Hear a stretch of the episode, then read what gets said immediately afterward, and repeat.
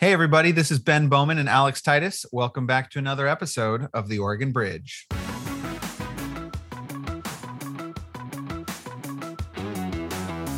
The way it's a space for people to share their ideas, and it's not a space for people to be cut out, cut off, or edited out. It's in context, ideas are in context, and we're trying to put people in the best light. It's hard sometimes to get a sense of why things are said. I want this to be a space where people can say the things that they want to say, right? Give context to the issues and the solutions that they are seeing and experiencing in Oregon.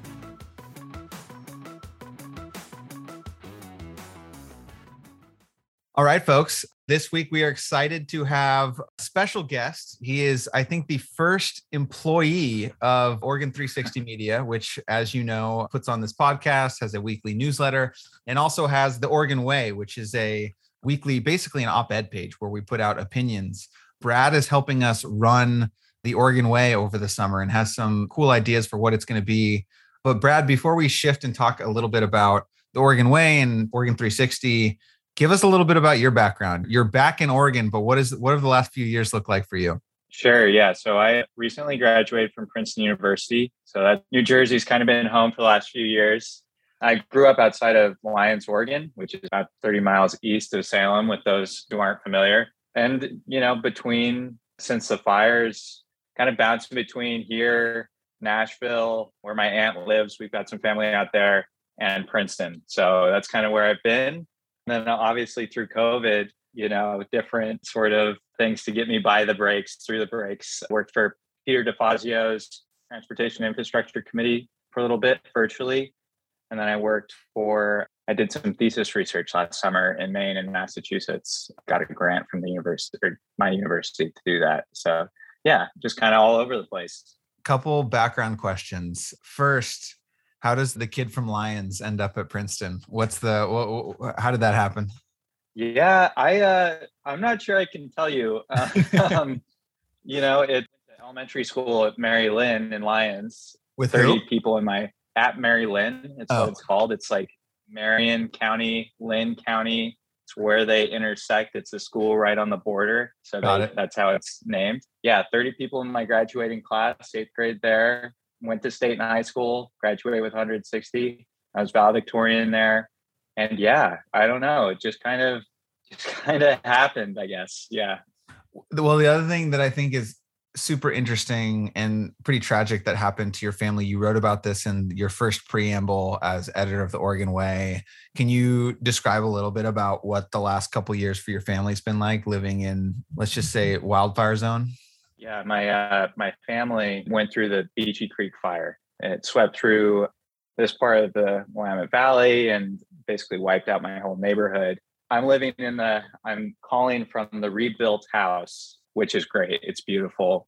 But yeah, my childhood home was gone and it took about 18 18 months for it to get finished. So between then between September 2020 and a couple months ago, I didn't have any anywhere to call home in Oregon.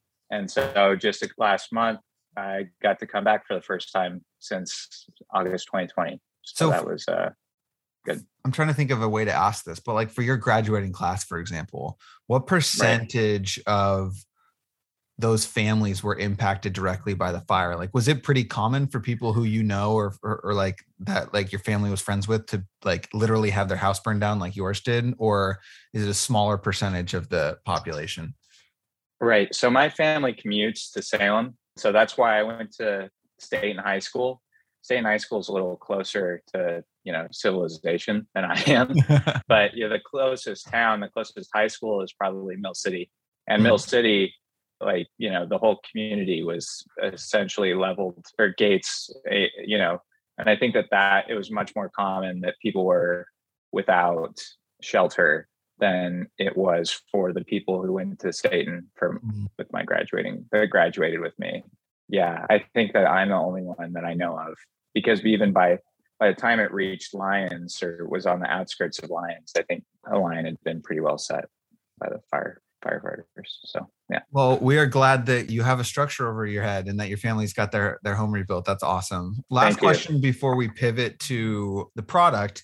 As Alex and I are notorious for saying, we're not journalists, and you also are not a journalist. And so we try to be pretty clear on the podcast about like what my political beliefs are, what Alex's are.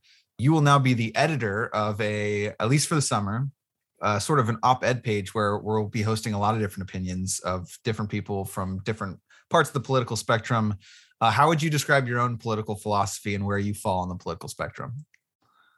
Right. I think that I would call myself, uh, think that I vote Democrat federally. Uh, it's a little more mixed on the state and local level.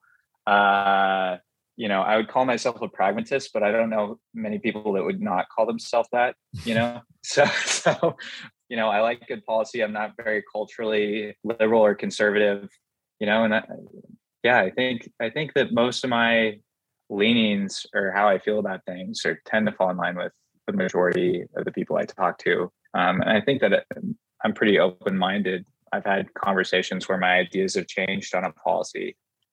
You know, so I, I I hope that that serves me well in this you know capacity, like trying to seek out solutions to problems that you know we're all facing across the state, and trying to keep an open mind to things that we might be that we might otherwise shy away from. But if they're working, then why would we shy away from them, right? To answer your question, I would describe Alex as not pragmatic, but Alex, you can defend yourself if you want to. Yeah, I think the most important question too, Brad, you have to answer for us. Show if you're truly pragmatic is the greater Idaho question. right, uh, right. You know, yeah, yeah.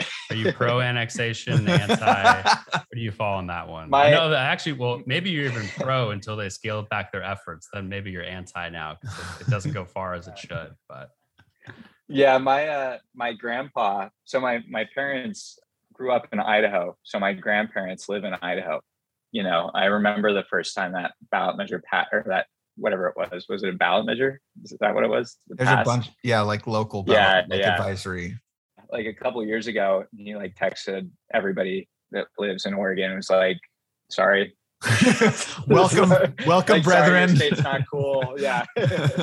he's, he's going back to his true roots. So as as every Idahoan should. Well, so Brad, yeah, we'd love to hear kind of, and we know that you've already been doing some of the outreach work for the Way. And of course, I think what Kevin Frazier, who's the founder of the Way and is, of course, affiliated in our hearts, but is off doing judicial work for, I think the actually, oh no, it's the Montana Supreme Court. I was going to say the Idaho Supreme Court. Uh, and then he's coming back to Oregon 2023. But I think Kevin's sort of vision for the Way was like an op ed, an idea space where you know, it showcased a true kind of diverse perspective, right? We had lots of people highlighting rural issues, rural urban divide issues, but then also people highlighting things that impact all of us, like K through 12 education, government oversight, spending, things like that. Kind of curious of as you, you know, kind of take the reins over the summer, and we know that you've already done a lot of outreach to different candidates and kind of influencers in the Oregon policy and political community is what your vision is for the way and kind of how you want to reshape it while you're taking the reins. Yeah, I think that how I think about the way is mostly focused on who Oregon 360, our media platform, speaks to generally, which is political insiders in Oregon, policymakers, stakeholders, activists. I want this to be a space where people can bring their specialties to this platform and share them and share the ideas and experiences of things that have worked with other people, with the, the community that we have, with our consumers.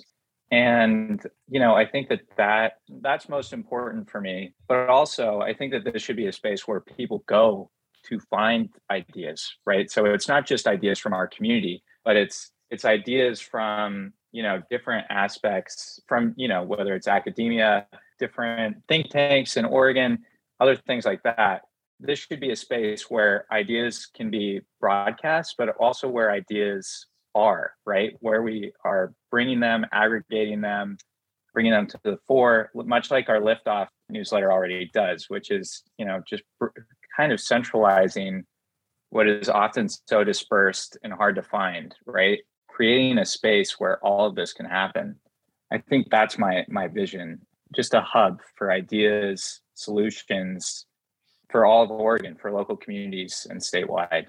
We should definitely give a shout out to, as Alex mentioned, Kevin helped found, uh, well, he founded the Oregon Way, and there's been a group of people who he passed that on to who have basically been able to keep it functioning and continue to solicit ideas and keep it organized who Brad, I know you've been working with over the last few weeks, right. but it's basically been entirely volunteer driven, even since uh, Kevin founded it. So we're excited about the next chapter. I think the way the way that I try to describe the the company for people is Oregon 360 Media is three distinct products. One is the podcast, which you're listening to now, comes out every week on Wednesday. The second is the Liftoff newsletter, which is every Monday morning. It's everything you need to know about Oregon politics that happened the previous week. So you're starting the week with the most important stories from the previous week.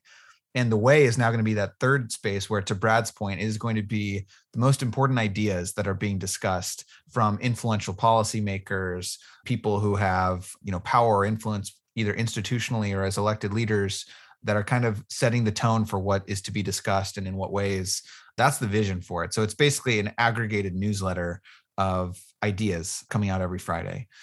One quick question on product before we pivot is you're not just looking for op-eds anymore, right? Brad, there's you're kind of trying to expand a little bit about what is included in the Friday newsletter. Right. Yeah. So yeah. So right now the uh, the way is mostly op-eds.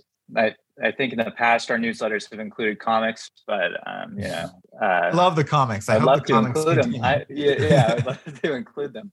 Yeah, but, but yeah, actually, like some to... of them are like better than newspaper comments. I'm like, wow, some random person just made this. this pretty good. yeah, yeah, yeah, they are. Yeah, so I hope that we can include, start expanding our uh, our content though to to bring in some of the aspects that are working for us already in other parts of the organization. So especially the liftoff that's important to Oregonians. And there's so many different news outlets in Oregon, and they're all kind of small. They're they're small. A lot of them are niche, and so trying to figure out the most important stories of the week is kind of hard. Like to get a sense of what's going on in Oregon. Like you have to read at least three different newspapers pretty regularly, and you know check in on these on these smaller newspapers at least once a week. And so that that product, the liftoff, has done a real service to um, Oregonians or to our subscribers. And I think that we, uh, the way need should could include that in our weekly newsletter, provide a similar service, aggregating ideas from the different think tanks that exist in Oregon. So whether that's the Oregon Center for Public Policy, the research that some of the consultancies do, like ECONorthwest, or even public institutions like Greater Portland Inc like bringing those sort of the new reports and ideas that come out from those sorts of those organizations in the state and maybe even some academic research and bringing them into the newsletter linking them explaining the important issues that they highlight and why they're relevant for our state i think additionally we could start including op-eds have a high barrier to entry. Not everybody has the capacity to write an op-ed when we need them to write an op-ed right? Like if a if the for example the gun debate the gun safety debate has been such a big issue the last couple of weeks it's almost unreasonable for us to expect that a gun activist has a time to write an op-ed right now right? Because it this is the busiest there's tons going on they're involved in the debate in a hundred different ways at this point and writing an op-ed may not be the most practical. So I'm hoping that we can start offering transcribed interviews that are quick takes on what people would like to see from the legislature, what the issue is, what their perspective is, and the solutions that they see ahead, right? And I hope that we could start providing those that sort of a service and publishing it on the website in the next few weeks. And I also think that we just need to we need to contextualize our op-eds, our interviews and the ideas that we that we aggregate for Oregon more broadly. We need to explain the relevance. We need to zoom out a little bit and also explain the context of the perspective that we are highlighting on our page. So why somebody we think believes this, where they're coming from, what issue they're highlighting, what side of the issue they're highlighting, and why that issue is important to Oregon. So those are just three kind of ways that I hope that we can expand the product a little bit flesh out the product in the next few weeks before the end of the summer. Before you abandon uh, us for a foreign entity and show your yeah. true loyalty. for a State Department sponsored fellowship program. but um, Yes. Yeah. So uh, yeah. So one one more follow up. Can you give it? Don't don't list any names yet of folks you've reached out to, but like, can you give us like what are some categories of people or the types of people who you're you'll be soliciting from, or who you'd love to hear from if they're interested in in being involved some way? Who are you thinking about? Currently reaching out to a bunch of state candidates for the state legislature, reached out to former candidates for our, uh, from our congressional districts. Also, reaching out to advocacy groups. So whether that's business associations, um, activist organizations, um, as well as some experts, policy experts. Yeah. So if you fit into any of those categories and have something to say right now about any issue that is relevant, I would love to hear your ideas. My emails. Allegedly, allegedly no it will be brad at brad? or360.org if alex titus is to be trusted which you know we'll see but yeah brad at, brad at or360.org and we should also be clear feature. if you have complaints and you think it's going really poorly brad at or360 yeah that, that as well is the place Ideas. to go. Can we get yeah. that cell phone number too, Brad? yeah, yeah, we've had address. We, we, now had Mayor Jason Snider and journalist Mike Rogoway give their and someone else gave their cell phone or or I don't know if Mike's was his cell phone. It's probably his office number, but you actually That's should. True. We've had a lot of people give their personal cell phone number out on the show. You I, actually I shouldn't do that, Brad. Do that, you yeah, no, no, no, All right, that's. I did want to. Well, Ben, I yeah, did want to actually yeah. add, and I think and you and I had talked about this, and I'm assuming you talked about it with Brad. I think one thing that at least kind of makes the approach different to write is that like any candidate can write an op-ed in, I mean, really any publication. But I think sort of our idea behind it, which I think makes it really interesting, is just like, and people have said this about the podcast too, which I think frankly makes us more interesting, is that people can come on, you know, if you're a Republican listener, you're a Democrat listener, you may hear someone from the opposite party and you may think what they just said is completely and utterly insane. But basically, you're actually hearing what they think, right? Whereas on most interview shows and most news shows, the person has 30 seconds to say what they think about a very complex issue. The host will immediately butt in, generally with a talking point to either counter them or try to challenge them on some specific point and then it turns into you know a little complaining match for two minutes until they bring on the next guest of course, yeah. we have tried to do the opposite on this podcast, which is where we say, What do you think about this very complex policy issue? We'll let them say whatever they want. And then, you know, basically they you understand now their side of the argument, whether that's the progressive side, conservative side, center right, center left, moderate, far right, far left, whatever it is. Uh, and I think that's kind of the same what we're trying to accomplish to some of these op-eds, right? Like if you know, Lori Chavez DeRemer is running against Jamie McLeod Skinner, and Jamie wants to write something and basically say why she thinks she's the best candidate obviously we would probably filter it if there was like heavy personal attacks that were you know foul language and things like that. But i think it's important right for voters to actually have like a clear understanding of what people believe and that that should be largely as unfiltered as possible to, to, to you know to the best extent it can be. I don't think that people get that out of the major op-ed publications because generally there has to be a timely i've published literally hundreds of op-eds generally there has to be a timely hook it has to be relevant on one specific issue i'm going to pull the same eight bullet points that i also published that same op-ed in, in the other op-ed page that i already yeah. wrote for so uh, i do yeah. think that's what makes us unique and i mean i think that that's what people enjoy about the podcast too is that like no matter where you are on the political spectrum, like you get to hear the unfiltered opinion of whatever this political candidate, policymaker, or staffer, or whatever thinks about the specific issue. Yeah, I appreciate you saying that because I think that I think that's what the way right, it's a space for people to share their ideas, and it's not a space for people to be cut out, cut off, or edited out. It's in context. Ideas are in context, and we're trying to put people in the best light. Like you read news articles and people are quoted all the time. And it's hard sometimes to get a sense of why things are said. And we want this to be, I want this to be a space where people can say the things that they want to say, right? To the fullest extent that they want to say them and share their ideas and give context to the issues and the solutions that they are seeing and experiencing in Oregon. And I hope that's a service that's valuable uh, to our subscribers. The last thing I'll say on this, and then we should probably close. As as we mentioned, Brad, can we are you allowed to say where you're going and what you're doing?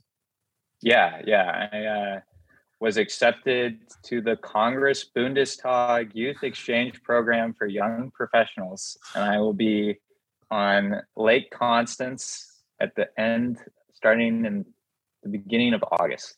Yeah. So we are grateful to have Brad working for the company for the summer, but we are going to need someone to take the reins over when you leave or some right. formation. Kevin tried to, for, we've tried formations, um, individuals, etc. So if there are folks out there who are interested in being involved and taking on a leadership role, I would start with Brad, email Brad. But I mean, what, what would you guess? I mean, I think this is what your second week. How many hours per week of a commitment is it to organize and do all that you're doing? Yeah, I'm not sure I've got a great sense of that yet, Ben. Uh, He's working hundreds you know. of hours a week. yeah, yeah.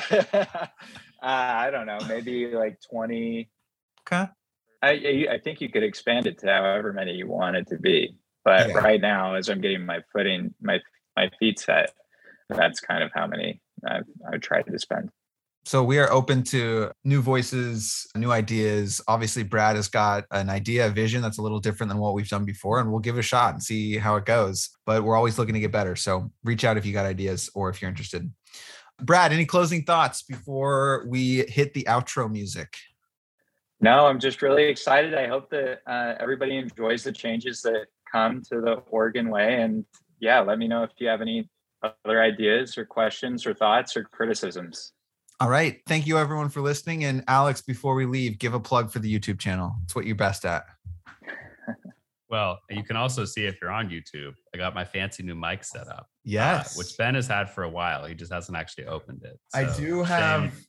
the microphone. He still, he still, isn't using headphones. So that makes Buddy upset. Has to have Buddy spend countless more hours. So that's, that is a terrible, you know, host when it comes to helping Buddy. Uh, YouTube, I believe, is youtube.com slash OR360. I don't know, buddy. If that's not correct, edit it out. uh, well, definitely check us out on YouTube. If you type in Oregon Bridge Podcast, you will see us there. All right. Thanks, everybody, for listening, and uh, we'll see you next week.